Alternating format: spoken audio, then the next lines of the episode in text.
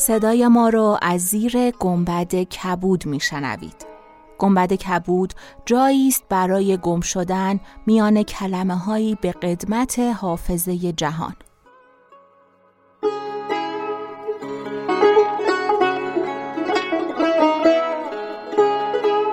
سلام من شقایق جهرومی و دوستانم شما را به زیافت نور و کلمه دعوت می‌کنیم به قسمت سی و پنجم گنبد کبود گوش می‌کنید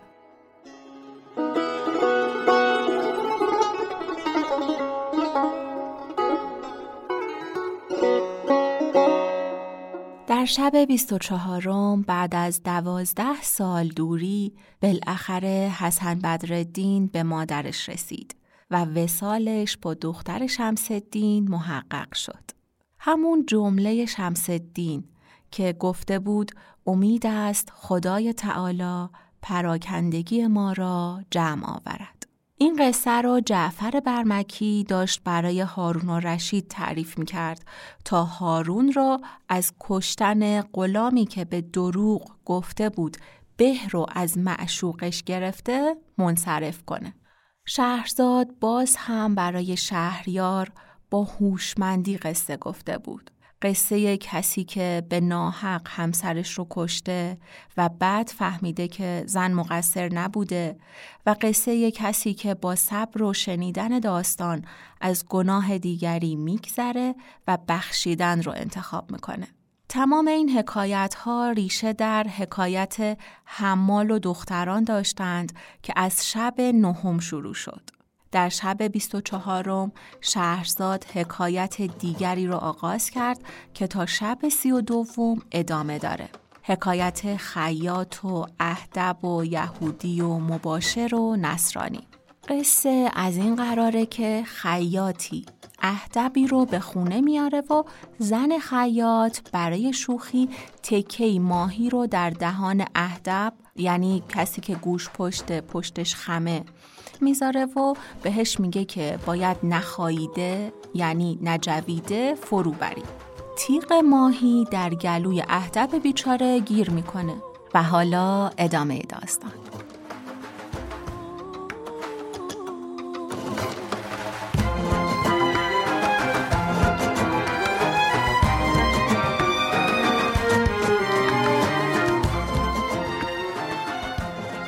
چون شب بیست و پنجم برآمد شهرزاد گفت ای ملک جوانبخت چون اهدب بمرد خیاط به دهشت اندر شد.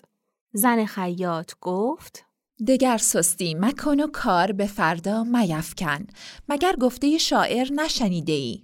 آن مکن در عمل که آخر کار خار و مزموم و متهم باشی. در همه حال عاقبت بین باش تا همه وقت محترم باشی. چه کنم؟ برخیز و او را به چادرندر پیچیده در کنار گیر. من از پیش و تو در دنبال همی رویم. تو بگو این فرزند من است و آن هم مادر اوست. قصد ما این است که این کودک به سوی طبیب بریم. چون خیاط این سخن بشنید برخواسته اهدب را در آغوش گرفت و کوی به کوی همی رفتند. زن خیاط می گفت ای فرزند این درد ناگهانت چگونه گرفت؟ پس هر کس ایشان را می‌دید گمان می کرد که کودکی را نزد طبیب می‌برند. القصه ایشان روان و از خانه طبیب جویان بودند تا اینکه به خانه طبیب رسیدند. چون به خانه یهودی طبیب برسیدند در بکوفتند. کنیزکی سیاه در بکشود.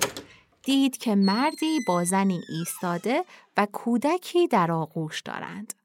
کنیزک پرسید کیستید و از بحر چه آمده اید؟ کودک رنجوری آورده ایم که طبیب او را دارو دهد تو این نیم دینار بگیر و به خاجه خیش ده که بیرون آید کنیزک به سوی خاجه بازگشت زن خیاط با شوهر گفت اهدب را در دالان خانه بگذار تا خیشتن جان ببریم خیاط اهدب را همانجا پشت بر دیوار گذاشته بازگشتند. کنیزک نیم دینار نزد یهودی برده ماجرا باز گفت. یهودی از نیم دینار خورسند گشته بیرون شتافت. نخستین قدمی که از دهلیز بیرون نهاد پایش به اهدب برآمد. در حال اهدب بیفتاد. یهودی او را نظر کرده مرده اش یافت. چنان دانست که او را پای بر بیمار آمد و بیمار بر زمین افتاده و مرده است. از هارون و یوشبن نوح پناه خواست و اهدب را برداشته نزد زن خود برد و او را از حادثه آگاه کرد. زن گفت چون حادثه این است نشستن تو از بحر چیست که اگر روز براید و مسلمانان این کشته را در این مکان یابند نسل یهود از زمین بردارند برخیز برخیز من و تو او را به فراز بام برده به خانه همسایه مسلمان که مباشر مطبخ سلطانه است بیاندازیم به طمع گوشت و استخوان گربگان و سگان در آنجا گردایند اگر این مرده را در آنجا یابند پاکش بخورند پس طبیب یهودی با زن خود به بام برآمدند و اهدب را از دیوار فروهشتند. چنانچه گفتی راست ایستاده است. پس از ساعتی مباشر شمعی روشن در دست از در درآمد. شخصی را پشت بر دیوار ایستاده دید. با خود گفت گوشت و روغنی که به مطبخ آورم اگر گربگان و سگان نخورند دزدانش بخواهند برد. در حال سنگی برگرفت و به سوی اهدب انداخت. سنگ بر سینه اهدب آمده چون مردگان بیفتاد. مباشر ملول گشت و برخیشتن بترسید و گفت نفرین خدا به گوشت و روغن باد که امشب بی سبب آن مرد در دست من کشته شد. پس از آن شم پیش داشته بر وی نظر کرد. دید که مردی است اهدب گفت تو را گوژی پشت بس نبوده که به دزدی گوشت و روغن نیز آمده ای؟ آنگاه اهدب را برداشته همی برد و همی گفت یا ستار استر به ستر کل جمیل. ای پرده پوش با پوشش زیبای خیش گناه ما را فرو پوش. چون بر سر بازار رسید او را در پای دیوار دکه راست بگذاشت و به سوی خانه بازگشت. از غذا نصرانی که سمسار بود سرمست از آن مکان به قصد گرمابه میگذشت. چون به اهدب نزدیک شد گمان کرد که آدمی در آن مکان ایستاده همی خواهد که دستار او را برو باید. در حال نصرانی مشتی بر زد. اهدب بیافتاد. نصرانی میر شب را آواز داد و از قایت مستی خیشتن بر اهدب افکنده او را همی زد و حلقوم او را همی فشرد که میر شب برسید. نصرانی را دید که مسلمانی را کشته. بانگ بر وی زد و او را گرفته به سوی خانه والی برد. نصرانی با خود می گفت یا مسیح یا مریم ازرا این مرد با یک مشت چگونه مرد؟ چرا چنین خطایی از من برفت؟ پس آن شب نصرانی و اهدب در خانه والی بودند. چون روز برآمد والی سیاف را فرمود که چوب دار از بحر نصرانی بنشاند. سیاف چنان کرد. آنگاه رسن در گردن نصرانی کرده همی خواست که بردارش کند. ناگاه مباشر سلطان پدید آمد و گفت نصرانی را مکش که اهدب را من کشتم. والی گفت از بهر چه او را کشتی؟ دوش به خانه رفتم. او را دیدم که از راه بام به دزدی گوشت و روغن آمده. سنگی به سینه او زدم. در حال بمرد. آنگاه او را برداشته به بازار آوردم و در فلان مکانش بگذاشتم. والی چون سخن مباشر بشنید به سیاف گفت نصرانی را رها کن و مباشر را به اعتراف خود بردار کن. سیاف نصرانی را رها کرده رسن در گردن مباشر افکند و همی خواست او را بردار کند که یهودی طبیب را دیدند. مردمان به یک سو می کند و شتابان همی آید. چون نزدیک شد بانگ بر سیاف زد که او را مکش اهدب را من کشتم. او بیمار بود نزد منش آوردند من از دهلیز بیرون شدم پایم بر اهدب آمد در حال افتاده بمرد والی به سیاف گفت مباشر را رها کن و یهودی را بکش سیاف رسن از مباشر گشوده در گردن یهودی افکند. دیدن که خیاط همی شتابد و فریاد همی زند. یهودی را بیگناه مکشید. اهدب را جز من دیگری نکشته. والی سبب باز پرسید.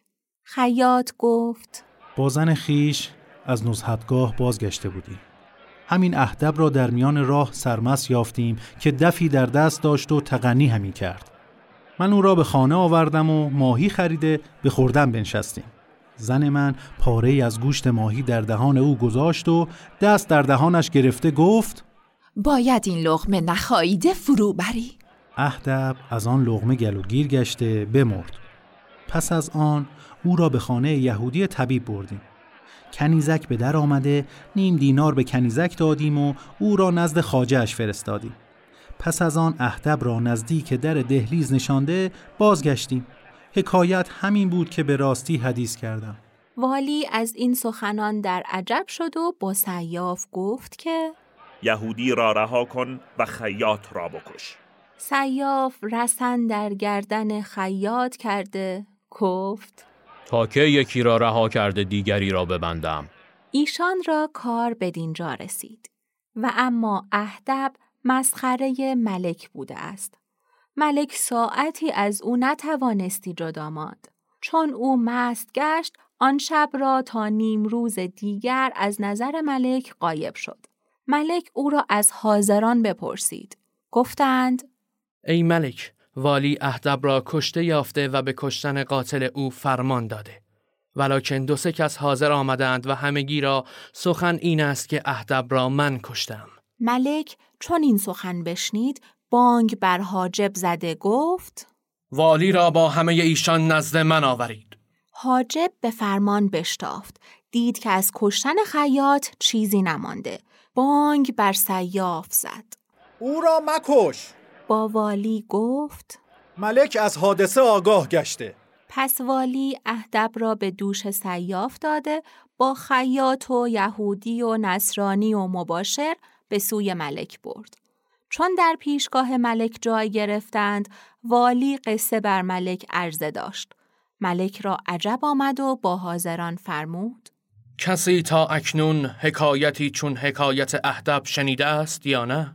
آنگاه نصرانی پیش رفته زمین بوسه داد و گفت ای ملک جهان اگر اجازت دهی ماجرایی که به من رفته بازگویم که او خوشتر از حکایت اهدب است ملک اجازت داد نصرانی گفت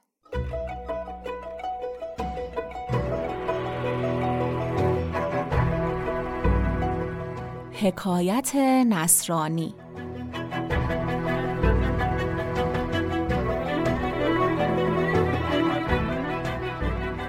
ای ملک وقتی که من بدین شهر آمدم بزاعتی گران با خود آوردم.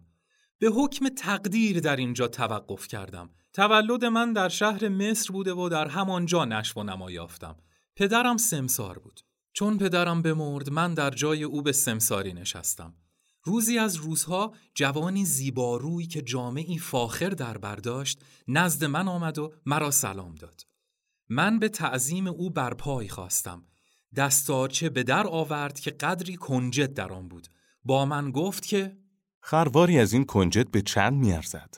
من گفتم به یکصد درم ارزش دارد. با من گفت مشتری برداشته در باب و نفر به سوی کاروانسرای جوالی بیا که مرا در آنجا خواهی یافت. پس دستارچه را که نمونه کنجد در آن بود به من داده برفت من از بحر مشتری بگشتم خرواری از آن کنجد را به یکصد و بیست درم بفروختم با مشتریان به سوی او روان شدم. او را دیدم که به انتظار من نشسته. چون مرا بدید برخواست مخزنی را در بکشود. پنجاه خروار کنجد از آن مخزن بپیمودم.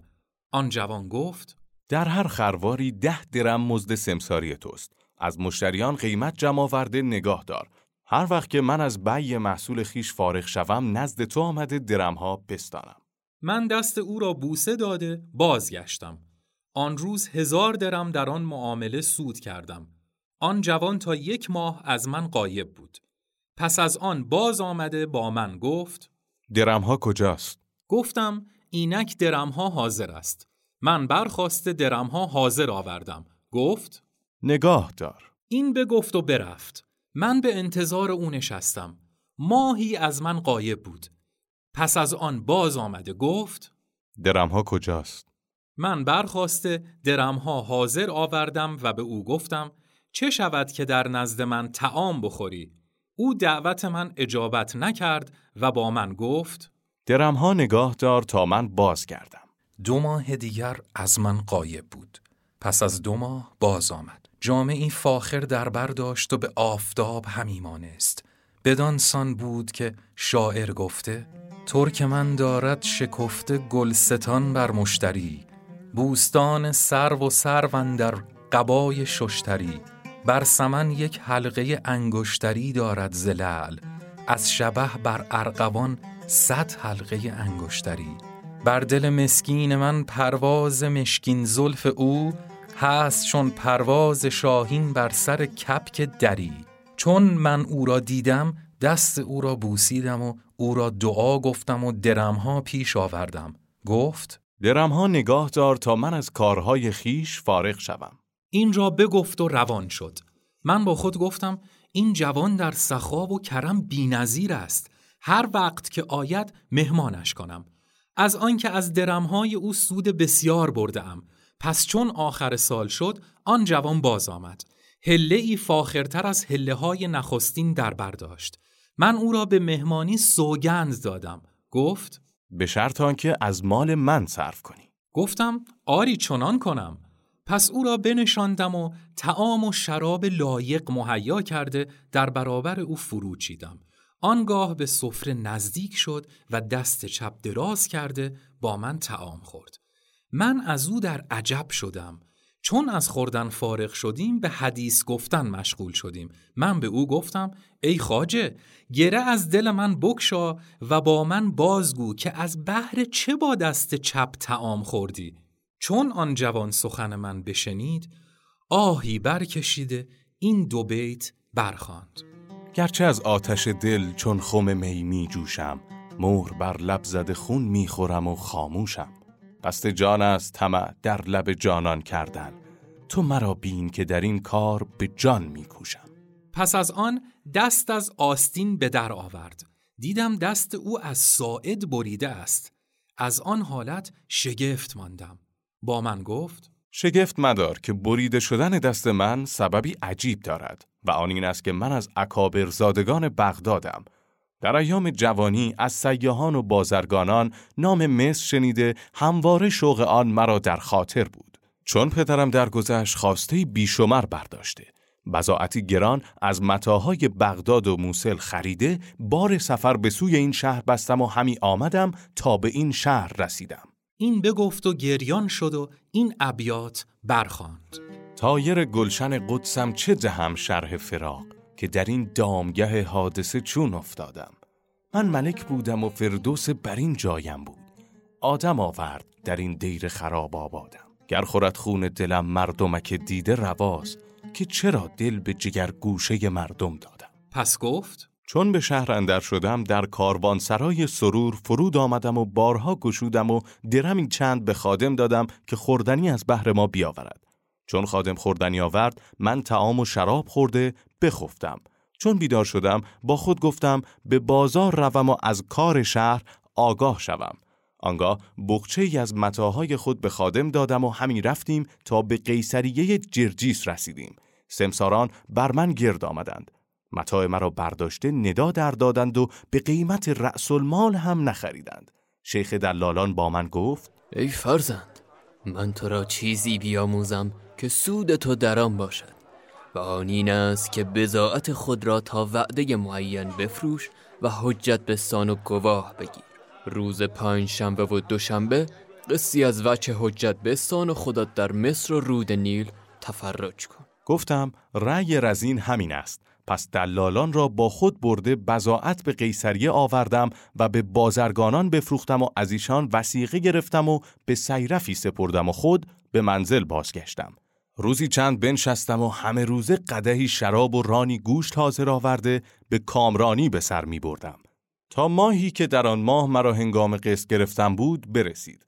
آنگاه من در روزهای پنجشنبه و دوشنبه در دکه های بازرگانان می نشستم و سیرفی درمها از بازرگانان جمع کرده نزد من می آورد.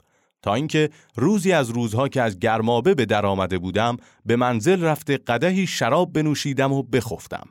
از خواب بیدار گشته چاشت خوردم. خیشتن با گلاب معطر ساخته به دکه یکی از بازرگانان که بدرالدین نام داشت برفتم. چون مرا دید بر من سلام داد و با من در سخن شد. ساعتی نرفته بود که زنی خوبرو بیامد و در پهلوی من بنشست و رایحه طیب او بازار را معطر کرد. آنگاه با بدرالدین در سخن پیوست. چون من سخن گفتن او بدیدم محبت او در دلم جای گرفت. پس با بدرالدین گفت تو را تفصیلی هست که از زر خالص بافته باشند. بدرالدین تفصیله به در آورد. آن زن گفت این تفصیله ببرم و قیمت از بهر تو باز فرستم. ای خاتون ممکن نیست. از آنکه این جوان که نشسته خداوند متا و از وام خواهان من است. بدا بر تو. مرا همواره عادت همین است که متا را به هر قیمتی که گویی بخرم و رپ آن را زیاده بر آنچه می‌خواهی بدهم و قیمت آن از بهر تو میفرستم. آری چنین است. ولیکن من امروز به قیمت آن محتاجم. آن زن تفصیل بیانداخت و گفت گروه بازرگانان کس را قدر نشناسند. پس از آن برخواسته آهنگ بازگشتن کرد. من گمان کردم که روان من با او برفت. در حال برخواسته با او گفتم ای خاتون قدم رنجه دار و گامی دو بازگرد. فلفور بازگشت و تبسم کرده با من گفت از بحر تو بازگشتم. پس با بدرالدین گفتم قیمت این تفصیله چند است؟ هزار و یکصد درهم. گفتم یکصد درهم سود نیست تو را بدهم. برخیز و ورقه بیاور تا قیمت آن از بحر تو بنویسم. پس من ورقه به خط خود بنوشتم و تفصیله از او گرفته بدان زن دادم و گفتم برو اگر خواهی قیمت از بهر من بیاور و اگر خواهی آن را به هدیه از من قبول کن. آن زن گفت خدا تو را پاداش نیکو دهاد و مال مرا روزی تو کند. من با او گفتم ای خاتون این تفصیله از آن تو باشد. مانند این تفصیله دیگر تو را بدهم به شرط آنکه مقنعه به یک سو کنی تا روی تو را ببینم. ماهروی مقنعه از رخ به یک سو کرد. چون رویش بدیدم شیفته محبت او شدم. خردم به زیان رفت و هوشم از تن بپرید. آنگاه مقنعه فرو آویخت و تفصیله را برداشته برفت. من تا هنگام عصر در بازار بنشستم ولی خرد از من بیگانه بود. هنگام برخواستن حال آن زن را از بازرگان جویا شدم. بازرگان گفت او زنی است خداوند مال. دختر امیری است که پدر او مرده و مالی به میراث گذاشته. پس من او را ودا گفته به منزل بازگشتم. چون خوردنی بیاوردن نتوانستم خورد. آن شب را تا بامداد نخفتم. علا صباح برخواسته جامعی بهتر از جامعه روز پیش پوشیدم. قدهی شراب نوشیدم و اندک چیزی خورده به دکان بدرالدین آمده بنشستم. در حال آن ظهر جبین درآمد. چادری فاخرتر از روز نخستین بر سر داشت و کنیزکی نیز با او بود. پس مرا سلام داد و به زبانی فسیح و کلامی نقص گفت کس با من بفرست که هزار و دویست درم قیمت تفصیله بستاند. شتاب از بحر چیست؟ شاید دگر بارت نبینم. آنگاه من به سوی او اشارتی کردم. دانست که وصل او همی خواهم. به وحشت اندر شد و زود برخاست. مرا دل بر وی آویخته بود. برخواستم و از پی او از بازار بدر شدم که ناگاه کنیزکی نزد من آمده گفت ای خاجه خاتون من با تو سخنی دارد. من در عجب شدم و گفتم مرا در این شهر کس نمی‌شناسد. کنیزک گفت چه زود خاتون مرا فراموش کردی. امروز در دکان بازرگان بودی. پس من با کنیزک تا بازار سیرفیان رفتم. چون مرا بدید به سوی خیشتنم خواند و با من گفت ای حبیب من بدون که محبت تو در دل من جای گرفته و از آن لحظه که تو را دیدم خواب و خور بر من حرام گشته من گفتم مرا محبت و مهنت هزار چندین است. من نزد تو آیم یا تو نزد من آیی؟ من مردی غریبم جز کاروان سرا منزلی ندارم. اگر من در نزد تو باشم مرا از کامل تر خواهد بود. راست گفتی. فردا چون نماز پسین بگذاری سوار گشته به سوی جبانیه روان شو و خانه ابوالبرکات نقیب را باز پرس که من در آنجا ساکنم. دیر مکن که من در انتظار تو نشستم. من فرهناک گشتم. به منزل آمده آن شب از شوق بیدار بودم. چون بامداد شد جامعه فاخر پوشیده خود را با عطر و گلاب معطر ساختم. پنجاه دینار به دستارچه فرو بسته به دروازه رزیله رفتم و به خری نشسته به جوانیه رفتم. به صاحب خر گفتم از خانه نقیب باز پرس چون از خانه نقیب پرسید با من گفت فرود آی من فرود آمدم و او به رهنمایی من پیش افتاد و همی رفتیم تا به خانه نقیب رسیدیم. من نصف دینار زر دو داده گفتم فردا بدین مکان بیا و مرا بازگردان. او نصف دینار گرفته بازگشت. من در بکوفتم. دختر دوشیزه خوبرویی در بکشود و گفت به خانه اندر که دوش چشم خاتون در انتظارتون نخفته من به خانه اندر شدم خانه دیدم که به خوبی رشک نگارخانه چین بود در سر چهارسوی آن خانه ایوانهای زرنگار و بر آن ایوانها فرش حریر گسترده بودند و منظره ایوانها به باغی همین نگریست. در آن باغ گونه گونه میوه ها و چشمه های روان بود. در میان باغ حوزی دیدم از مرمر که فرشهای حریر در چهار سوی حوز گسترده بودند. چون من داخل شدم بنشستم.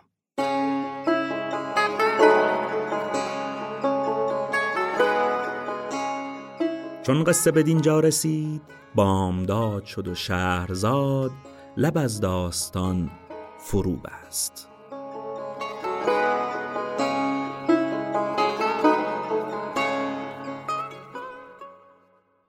قصه شب 25 هزار و یک شب اینجا به سر رسید ولی قصه ما نه ما دست به دست هم دادیم تا صدای داستانهای کهن رو به گوش شما برسونیم.